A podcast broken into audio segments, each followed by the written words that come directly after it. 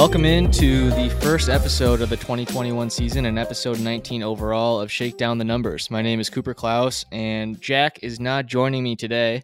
Instead, we have two of our uh, buddies who have joined us in our projects Kevin Murray and Eric Thomas. Kevin is the former president of the Notre Dame Sports Analytics Club, and Eric is a former recruiting assistant with the team. I don't know if that's the right title, Eric. Um, yeah, recruiting assistant, recruiting analyst. Nice. Yeah. You guys can uh, talk a little bit about yourselves. Kevin, why don't you go first? Yeah, thanks, Cooper. Um, like you said, uh, I did a lot of work with the Notre Dame Sports Analytics Club um, over the past four years um, in my time there.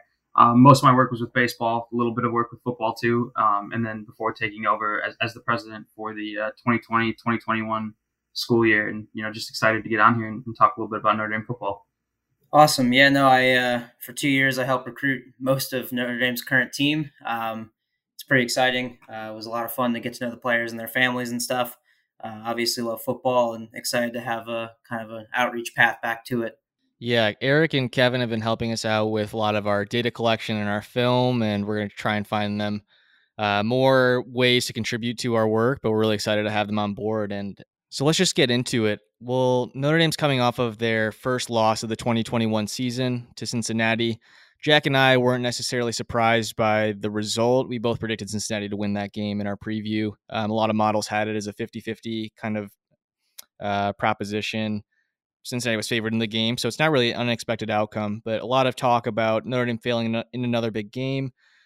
The quarterbacks, Jack Coan's a big problem for the offense. Why didn't Drew Pyne start? Blah, blah, blah. But really, I want to start with where I believe, and I think Jack believes, and I think you guys believe as well, is where the problem actually lies, and that's with Tommy Rees. So on the first drive of the game, Notre Dame comes out kind of like they always do, throwing pretty heavily um, and move the ball down the field really well. 50% success rate um, on early down passing um, and get into the red zone. Unfortunately, ends in a interception.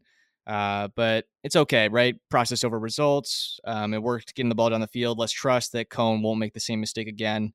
Um, quick game passing worked, etc.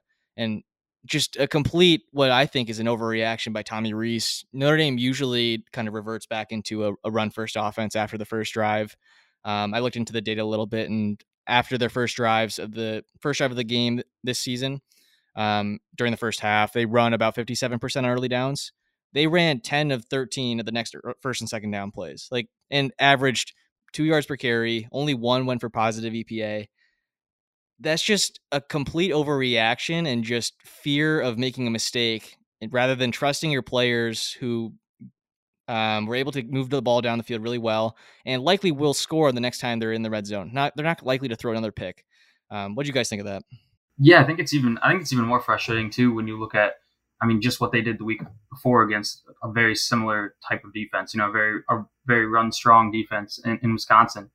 And uh, you look at the stats of that game I mean, they're a 67% pass rate on early downs against Wisconsin, um, which is over their average. And, and, it almost looked like Rees was willing to kind of shift the, the strategy a little bit and sh- shift the scheme to kind of um, go towards that pass rate, knowing again they're against a, a really run run heavy defense. So I think that makes it even more surprising that you know he reverted back to this super run heavy raid on early downs after that interception. Yeah, and obviously, you know, Cincinnati's got a pretty strong defense. Uh, they're a team that has been able to score at a pretty quick clip, especially on big plays this season. So when you're going against a team like that, you need to be able to put the ball in the end zone. Uh, you need to be aggressive, and the way that you're going to be able to do that, the highest clip, is to get ahead on early downs. Um, one of the frustrations kind of throughout the season is it, it, it, often feels like Tommy Rees lives for like third and 11 to third and eight range. Um, just absolutely loves to be in that position. Um, consistently finding yourself against you know in that position against Cincinnati, you're you're not going to have a great chance to win. Um, especially when you know you're having issues with turnovers from your quarterbacks, especially when they're under pressure. Um, you already have kind of an issue with the offensive line. You know, maybe not playing at the level that Jack Coan need to be comfortable. Um, so you know, there, there's some issues there coming in with game plan. I think that Coach Kelly kind of alluded to in his press conference afterwards, like they need to prepare a little bit better. Yeah, it was. It's frustrating to to think like we're at game five of the season, about at the halfway point, and they still think they can run the ball effectively. And it's not to say like never run the ball. If you have a, a great rushing offense, like of, of course, go for it. But this team is in the ranks in the hundreds in EPA per play on the ground. They don't have a mobile quarterback back there right now with Jack Coan. If he's going to be under center, I think, and you understand the limitations of your your offensive line, you can't run a read option. You can't do anything. I mean, I guess they did run a quarterback draw, so I don't know what I'm talking about. But um, I just don't understand. It doesn't make any sense when it's clear like the strength of this team is in the pass game, pass blocking, and sure, if like Kyren Williams and Chris Tyree are two of the more dynamic playmakers Notre Dame has, but they've been effective receivers that you can line them out wide. Um, you can get creative with them in the pass game. It's just, it's frustrating. It's, it's, I, part of it I, in my, what I was tweeting and maybe a little bit of a overreaction immediately after the game is that, um, but I think it's part of it's true is that Ian Book is no longer kind of covering for Tommy Rees's limitations with a lot of third down heroics. Um, just last year, Notre Dame had a higher EPA per play on third down than Alabama, Oklahoma, Ohio State. I think Coastal Carolina, who is one of the most prolific offenses in the country as well. A lot of these teams who you like you look at and you're like, these teams can really sling the ball around. Notre Dame had a higher EPA per pass on third down, and I think losing that has kind of exposed Tommy Rees, and I think they're not willing to accept that they have to throw the ball probably 70% of the time. They still want to be a quote unquote balanced team. Brian Kelly said this after the his press conference. I, I forget against in which game. Uh, might have been Toledo or Florida State, but um, yeah, it's just I the lack of evolution and adaptation is just a little frustrating at this point. Yeah, no, I mean obviously there needs to be an evolution of the of the passing game, um, as well as kind of like make the run game a little bit more viable you don't necessarily need to run more. Obviously, don't want to run on early downs, but you need to be efficient with it when you do make that choice because you can't consistently keep putting yourself in bad spots. I think a big part of that is the fact that when we run any of the RPO concepts with Jack Coan, you get no movement whatsoever. And when you run it with Tyler Buchner, the whole defense is in your face because they're not passing that ball. So I think, you know, at this point, we, we kind of alluded to it like the offensive line is playing better when, in pass protection. Like get them a chance to do that and let them run that. And if your best chance of success behind the offensive line is to run RPO pass concepts, I think uh, you know you run with Drew Pyne. I think you have a chance to evolve that pass game into something productive, and then hopefully we can run a little bit more like we did in goal line and create some separation and movement for guys like Kyren Williams to be one on one in space, as opposed to having him run into three or four guys on first down every time. Yeah, and I think I mean going off Eric's point there too, a lot of it's got to do with the formations we're running out of. Um, I think it's important that we run out of a little bit more 10 and 11 personnel. Um, you know, get those smaller boxes, get our running backs in space. I mean, both Tyree and, and Kyren Williams are, are good running backs in space, good running backs one on one. And when we're relying on, you know, a pretty poor run blocking offensive line to, to all hit their blocks and, and, and to all move forward there, um, it's a lot, a lot more difficult to rely on that for six, seven, eight guys blocking than it is you know, maybe when you're in the shotgun running behind five offensive linemen, you know, trying to get those guys into space. So, I, I mean, I think, I think that's obviously one thing that we can kind of move forward to. Um, I know with even with a one blocker advantage when we're in some of these heavy formations, our we still have pretty pretty bad negative EPA, um, and we're significantly better with these five blocker formations um, than even anything at, at six, seven, or eight with blocker advantages. So I think I think that's really kind of another way that we can push forward that run game without maybe you know leaning into it as much um, as far as volume goes. Yeah, that's a good point. And Notre Dame did do that in this game. It looks like it didn't really work out, but again, it's just part of it's Cincinnati's. Cincinnati was a top ten defense in EPA per rush, and also in our opponent adjusted EPA metrics. So it's it's not a great sample um, to look at, but they were uh, 17% sex, success rate on six uh, designed rushes from 10 personnel, that was at 27% on 11 rushes from 11. So just it really not a great day overall. Um, and it's tough, like especially from a statistical perspective, to know what the solution is. We're not uh, kind of scheme guys. We're not coaches, but like we we understand what what is working, what isn't, and what you should be doing more of and not as a result. And um, obviously something's not working. And a lot of it probably has to do with the youth on this team. Cain Madden's been disappointing as well. Supposed to be a preseason. He was a preseason All American. Has just been disappointing on the line, but um, at this point, I think you just have to trust Jeff Quinn to make changes on the um, along the line in terms of just improving his players' performance. But at that until that happens, you have to really lean into the pass. It's just um, how I see it. Let's move on to uh, the quarterback discussion, and we are definitely, at least I am, in the minority in thinking Drew Pyne was not that much better than Coan on Saturday, and there are some pretty I wouldn't say red flags at this point, just because he hasn't played that much, but um, some unanswered questions that are pretty glaring that he'll need to answer. So let's take a look at the stats. So again, we alluded to the um, kind of poor play calling that put Jack Coan in a terrible situation. Um, he faced six third and longs in the next three drives after um, his interception. Um, the next three drives, we picked the next three drives because it ended in Tyler Buchner's interception, and kind of when Notre Dame just after that Notre Dame decided to stop kind of messing around. Um, but he had six third and longs, third and five, six, seven, eight, 12, and 13, if I remember right. They Notre Dame only converted one of them. It's like unexpected. So his EPA numbers, he was about at zero on the day. I think he had 0.01 EPA. So he that's how he added 0.01 expected points. So on a whole, he improved Notre Dame's uh, chances of scoring by 0.01. Drew Pyne was at 2.34 on Saturday. A lot of this was boosted by a couple scrambles, including one for a touchdown. If we only look at their pass attempts, and this isn't kind of, I don't think this is a terrible comparison considering they were both only sacked once. They weren't under pressure really that often. I think both were under 30%.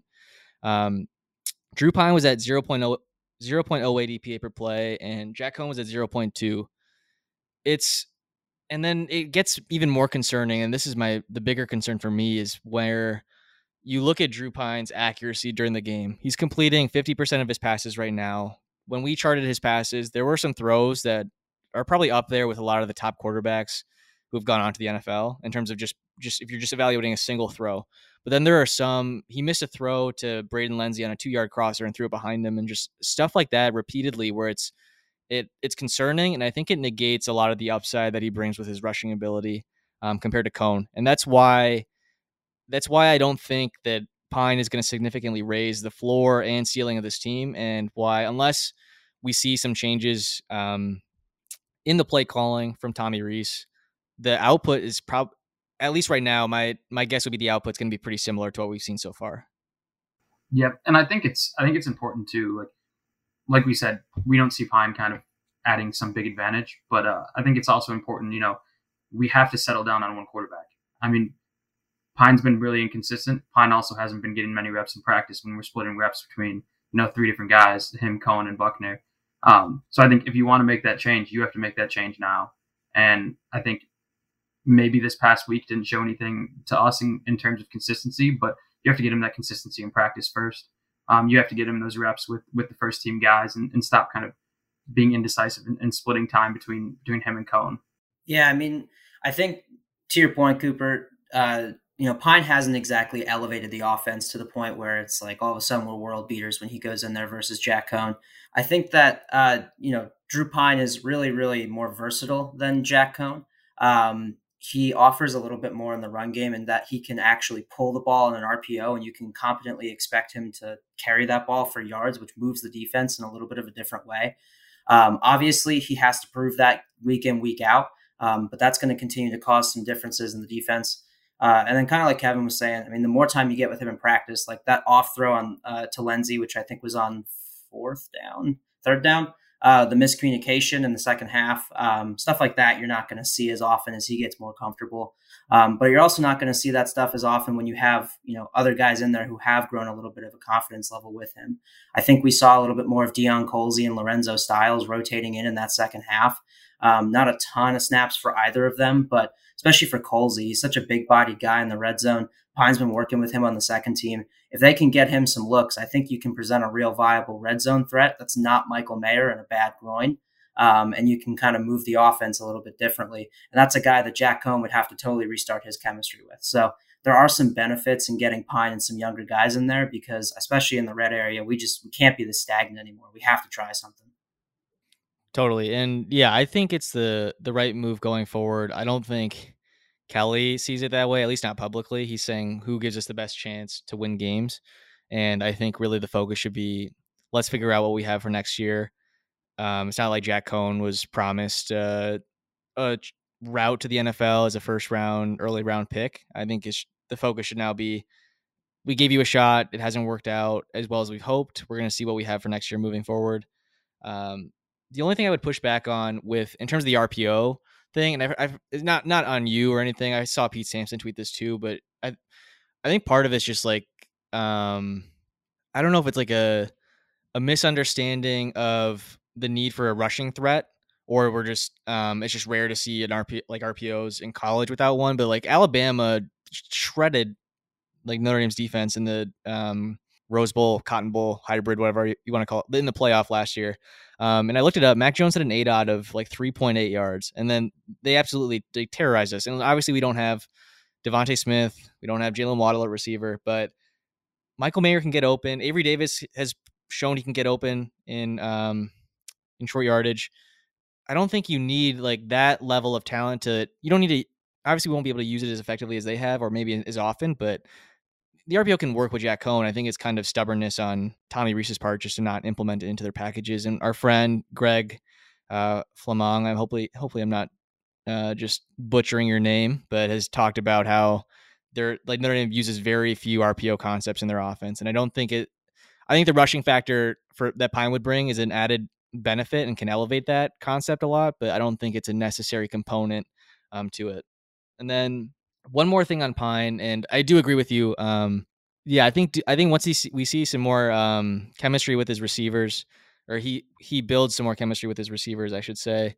Th- those accuracy numbers and issues should kind of um, not go away, but improve. But the concerning thing right now is just like he he's at basically the the complete floor in terms of just college quarterbacks. So um, overall, he has an adjusted completion percentage, which accounts for drops and throwaways. So it takes away drops from your um, or adds back drops to your completions and takes away throwaways from your attempts. He has an adjusted completion percentage this year of 57.1%, which if he had qualified among quarterbacks would rank 143rd out of 144 and then Jack Coan right now is at 71%, which ranks 82nd. So it's not like Coan is like deadly accurate, but like he gives you a very good, like kind of baseline to compare and like a good place is just an offense as a whole to operate from. And then from a clean pocket, Coan ranks 77th with an adjusted rate of 74.8%, where Pyne would rank 146 out of 148. So I do think him getting more comfortable in practice, getting all the reps, um, will improve that number. But that is a big concern if it doesn't. Where is he? Is this really who he is, or is it more of a product of just having taken backup reps and splitting starters reps so far? I think kind of one more thing to, to touch on, you know, the, the quarterback situation in general is, I mean, if you move from from Coan to Pyne, yeah, you do get a little bit of that added rushing ability, but I think we also have to talk a little bit about you know Buchner's role in the offense, kind of going forward. And oh, let's punt that like that scheme to the sun, please. Yeah, and I mean, so Buchner Buchner had eight snaps here versus versus Cincinnati um, this past week, only two attempts. So he's now got 35 snaps on the year, six attempts passing. I mean, anyone that watched that Cincinnati game, every time Buchner was in, you had seven, eight guys in the box. They cared very little about, um, you know, what he was going to do in the passing game. Really, just press man on, on the outside and, and stuff in the box with as many people as they could get. And and I think if you if you do want to keep that that scheme in at all, which you know we don't advise here on this podcast. But if you do, you you have to give him a little liberty to throw the ball here. I mean, even if it's just easy passes, like you know the one that he had to Tyree against Toledo, his his one touchdown on the year, passing touchdown on the year, completed out there. I mean, that's just a simple RPO or play action. You know, get him out on the edge a little bit. That's an easy throw. Defenses aren't are going to key in on him. You know, give him easy throws like that. We're not asking you to open up the playbook completely and you know give them all the the reads and all that as as Pyne and Coan because I mean as we can tell from how, how they're using him here, the coach staff just doesn't think that he's ready for all of that right now. Um, but if you're going to use that scheme at all, you you have to give him some liberty to throw because it's really just not working right now, and it's it's not helping the offense move forward at all. Yeah, and especially, I mean, we talked about how you get the running backs involved and how they're good weapons. I mean, Tyler Buchner gets cued in on in the box. He's not able to really operate and move, and the running backs don't have any space to go anyway. uh, and that's a big problem with them. Um, I think a big way for us to improve that we kind of talked about, um, you know, the Tyler Buchner package, get that out. We need to run a little bit more play action is a big part of what I think we need to adjust to. Um, I think we you tweeted out the uh, the chart that showed that the EPA per play was 0.14 on actual play action, whereas when we didn't run it, it was uh, negative 0.18. Uh, the success rate was 50% on play action versus 34% on not. So especially as you break in, uh, you know Tyler Buchner, a young guy, and as you get Drew Pyne more involved, presumably as a starter moving forward, um, you know you really want to be able to lean in on that play action, especially out of these two back sets or when you motion out of a two back set uh, to maybe go into 11 or 10 personnel. Um, that's a great way to get those guys out in space. Maybe move the linebackers in and create some easy throws in the you know the lower intermediate areas for either of those quarterbacks instead of just either handing the ball off or taking the ball off your Buchner.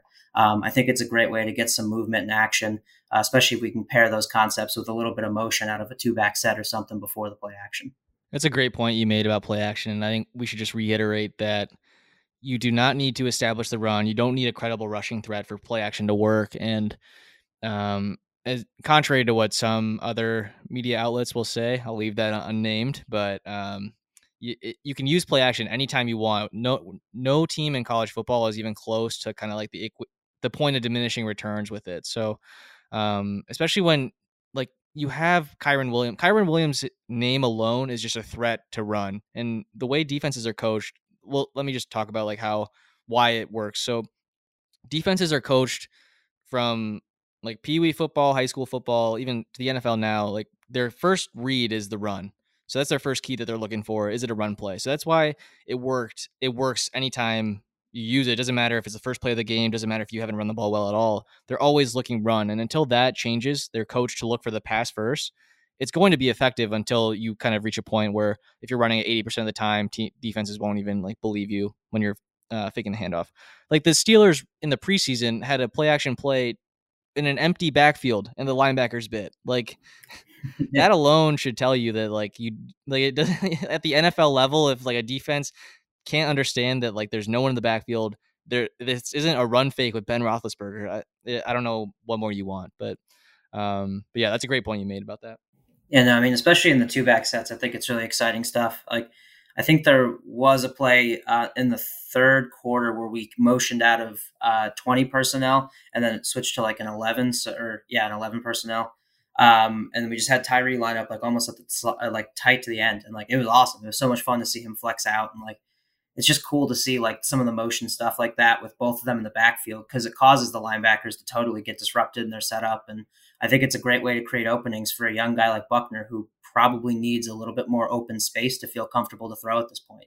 Yeah, what I I don't get with that with Buchner, um, just going back to that, like where he should be used is why are you putting him in on the 50 yard line on first and 10? Like, I think to like if you don't trust him as a passer right now, um, like you said, get more motion, get more play action, get him like on the run. He had a great um scramble on a play against Cincinnati, like one of his only successful plays, um, where it was a an RPO. He had the option to hand it off, to throw, or to run. And he took off, I think, for ten yards. I think it's Cincinnati that game. Um, but if you're still scared of him throwing the ball downfield, use him in short yardage, third and fourth and short, and at, in the red zone at the goal line, like how the Niners used 49ers used Trey Lance up until um, this past week, where he came into the game it it doesn't make sense to bring him in at midfield where 10 defenders are going to be all of a sudden in the box. No one's believing he's going to throw. If he's going to throw, it's going to be an out to the boundaries uh, to a wide receiver or five yards downfield. It that that part's confusing to me, and not even confusing, just kind of like damning almost in a sense. Whereas like you're just you're not sabotaging the player, but you're just kind of again my whole problem with this offense is just that you're setting up your players to fail, not putting them in the best position to succeed. Okay, to wrap up here, let's let's talk through real quick the the defense so far and kind of how we see the rest of the season going. We'll give some predictions maybe on Notre Dame's record going forward. So let's start with the defense. Ever since Florida State, Marcus Freeman, Marcus Freeman's unit has been not elite. I don't say they're not quite there yet, but just very good. One of the top defenses in the country. Still a little susceptible to big plays, um, as we saw this past weekend, but that was a problem they had last year as well with deep passing. And I think having seen the same problem arise with two different defensive coordinators, two different schemes, it, it can be likely attributed to more of a talent problem rather than a scheme or kind of oversight in the the coverages.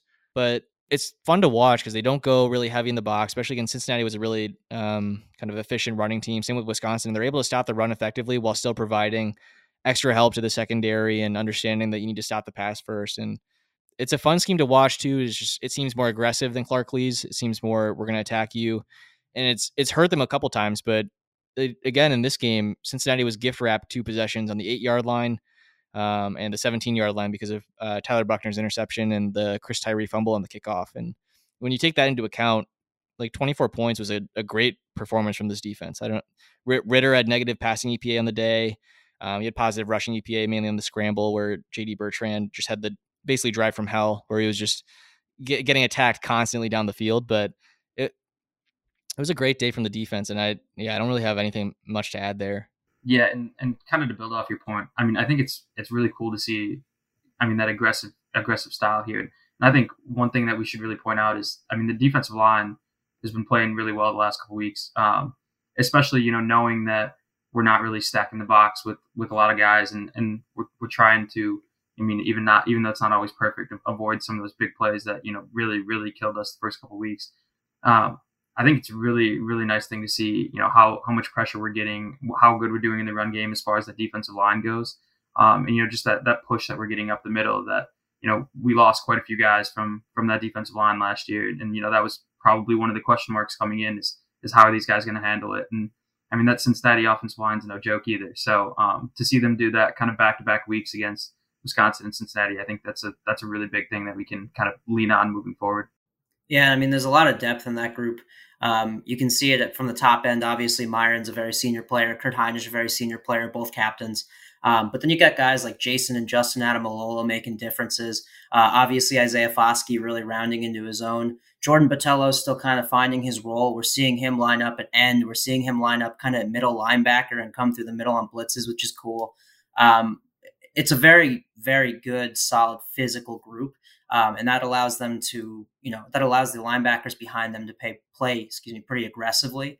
Um, i mean jd bertrand likes to go a million miles an hour in one direction. Sometimes it doesn't go great but uh, a lot of times he's pretty productive in terms of his stats and everything because the guys in front of him are just doing such a good job. Um, and i thought howard cross played really really well. Um, he's a pretty stout guy especially in run. Um, you know it's it's really fun to watch him uh, corners, uh, you know, Cam Hart's been really good. He's been a pleasant surprise, recruited to play wide receiver. It's always nice when you kind of stumble into a top corner uh, that you recruited for a different position. Um, there's some issues with Cam Hart defending deep passes. Uh, he has when guys especially get on his like outside or sideline side hip, uh, it's it's all but over. They get past him as soon as they're on his hip. So I don't know what they got to do to help him out, but whatever secret sauce they fed to DJ uh, to DJ Brown to make him good from going from he couldn't tackle one week to like playing meaningful snaps in two straight huge games. They need to give that same stuff over because uh, you know we need to see that kind of stuff coming from Clarence Lewis. Yeah, just looking through the grades here, DJ Brown was actually Notre Dame's highest graded player according to PFF at 82.5 against Cincinnati. Foskey 88.5 pass rush grade had four pressures on the day. Just a, a great performance from him. Um, but yeah, I think it's just getting the the high end talent in the secondary, I kind of think is what's going to be needed over the next couple years. Um, I think Notre Dame started to invest a little bit more in the position. Losing Kyle Hamilton next year is going to hurt, but I think um, having him for the rest of this year is big. He covers up a lot of uh, not holes on the defense, but um, some of the the weaknesses and deficiencies that are that can be exposed um, by the opposition. And I think once Notre Dame finds corners that fit Freeman's scheme, um, but assuming he doesn't leave in like a, a couple years too, because he's done a ph- phenomenal job here. But I think once they get some more high end talent there and invest in the pass defense more, I think that's when Notre Dame will see kind of a, a an elite defense that um, they're kind of knocking on the door of the last couple years, but kind of break through um, going forward. Let's let's just give a, a, record. Notre Dame's last seven games. What's what's Notre Dame's record? Not counting the bowl game. Um, what do they finish after Stanford in November? I'm really thinking 10 and 2 has kind of got to be the goal here. Um, the schedule, you know, not as tough as, as we thought it would be kind of going moving forward. You know, some, some down years from some pretty big opponents. Um, still have to travel on the road a couple games. Stanford, always a hard place to play. Um, Virginia Tech this week, always a hard place to play. But, you know, games that we, we should kind of pull out. And, and then, you know, the, the other two big ones at home. Um, so I think, I think 10 and 2 um, coming into this year, we would have thought would be a really good outcome for the year. I think we still got to still got to believe that that's going to be the case. Um, and, you know, anything anything on top of that's got to be you know a little a little cherry on top. So I would I would be keeping an eye out, hoping for for ten and two, and you know if we can if we can win out, obviously that's always a great thing too. I think it's kind of a coin flip between optimistically looking at 11 and 1 and looking at 10 and 2. Really depends on which version of UNC decides to come to play that day because um, apparently sometimes they lose to unranked teams and other times they decide that they're the best team in the nation. So, um, you know, it's going to be really interesting to see how our defense plays against Sam Howell uh, and that squad. Obviously, they lost some explosive weapons, uh, you know, last year. Uh, Dyami Brown at the wide receiver position, both their backs. But I mean, that's still a, an offense that could really test a, test the defense. Beyond that, I mean, as much as Stanford's a tough place to play, um, you know, we're not ranked number three, and apparently that's the only team in their squad rank they can beat. So uh, as long as we don't sneak back into the top five, I think we're safe from Stanford. And uh, USC is a literal dumpster fire. So if we lose that one, I think we got to reassess some things. Um, you know, just optimistic that we can pull it together on the strength of the defense, that all the quarterback questions can kind of um, hopefully not result in a loss. And it's more just how can we improve ourselves? How can we continue to build for next year and not how do we dig ourselves out of this hole? Yeah, I agree with you guys. I think um, I think it's very much possible Notre Dame wins out. I don't think there's a there's no defense like Cincinnati that's going to cause um, as many problems as they did on Saturday. Um, the fear being, I think UNC is the biggest, uh, not question mark, but just like the team that could cause the most problems with their with Sam Howell quarterback. Like, yeah, he maybe has had a down year relative to expectations, but he's still one of the most dynamic players at the position in college football. And with Notre Dame's like vulnerability over the top, all he has to do is hit on a few passes to really um, cause some problems if the offense uh, sputters again. So I, I do think like even with all of the offensive issues we talked about, Notre Dame's still going to finish five to six wins um, on the year. What are they at now? Four and one. Yeah, so five five to six wins. Um, no, that's not right. Six to seven. Yeah, six to seven wins. midseason grind already. Um, but yeah, six to seven wins. I think.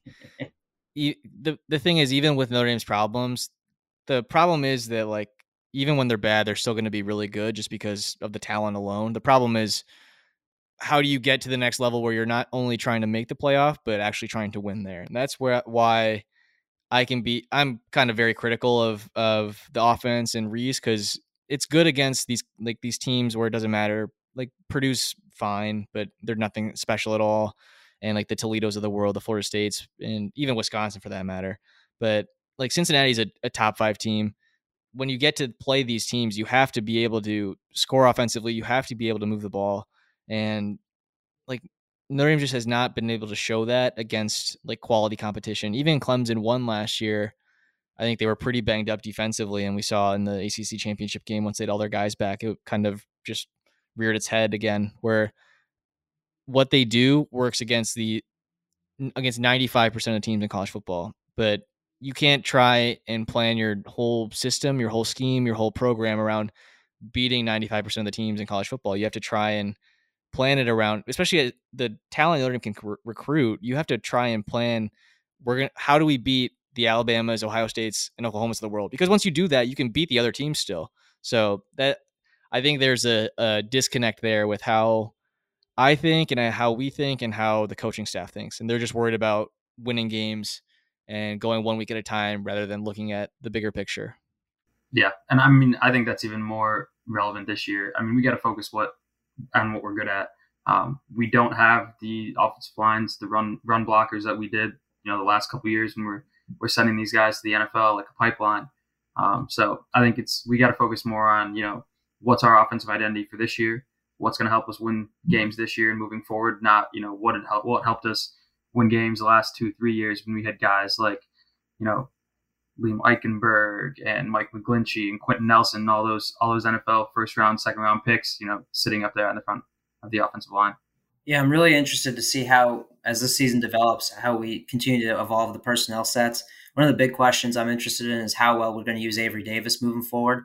Um, not only is he a weapon that's proved to be efficient for us, but we're actually recruiting a kid named CJ Williams, top 100 recruit, to play slot receiver for us. Um, he's pretty sold on that position uh, as his future. So when you look at scheming things that are successful, Avery Davis has been a you know a reliable target for Notre Dame going on two seasons now. Uh, he doesn't get the highest usage rate, but I think the more they lean on him and the more they show that they're willing to adapt to getting some of those smaller, shiftier guys out in space, or even just shiftier guys as the you know the future of the position looks, I think that's a really great development to help put us in a more successful position instead of always trying to outmuscle guys, especially you know when we get within 20 yards of the end zone. Yeah, slot slot receivers are athletes too, guys. We were recording this on Tuesday. Last night, Hunter Renfrow just laid one of the biggest hits of the NFL season. So um, you don't always need the the Miles Boykins, the Chase Claypools, the the bigger guys. Although it's it's nice to have size, with all things being equal, if they're the same level of athlete. But it is good to have another dynamic um, with smaller, shiftier guys who are very slippery in coverage and can get open um, anytime you need them to. Um, but yeah, I think we hit on a lot of topics there. I think we'll we'll end it there. Um, thanks for listening. Check us out on Twitter at nd underscore fb underscore analytics. We post a lot of threads there um, and live tweet during games. And check us out on onefootdown.com as well um, for our full previews and write ups um, of each game. And yeah, thanks for listening. And as always, go Irish thank you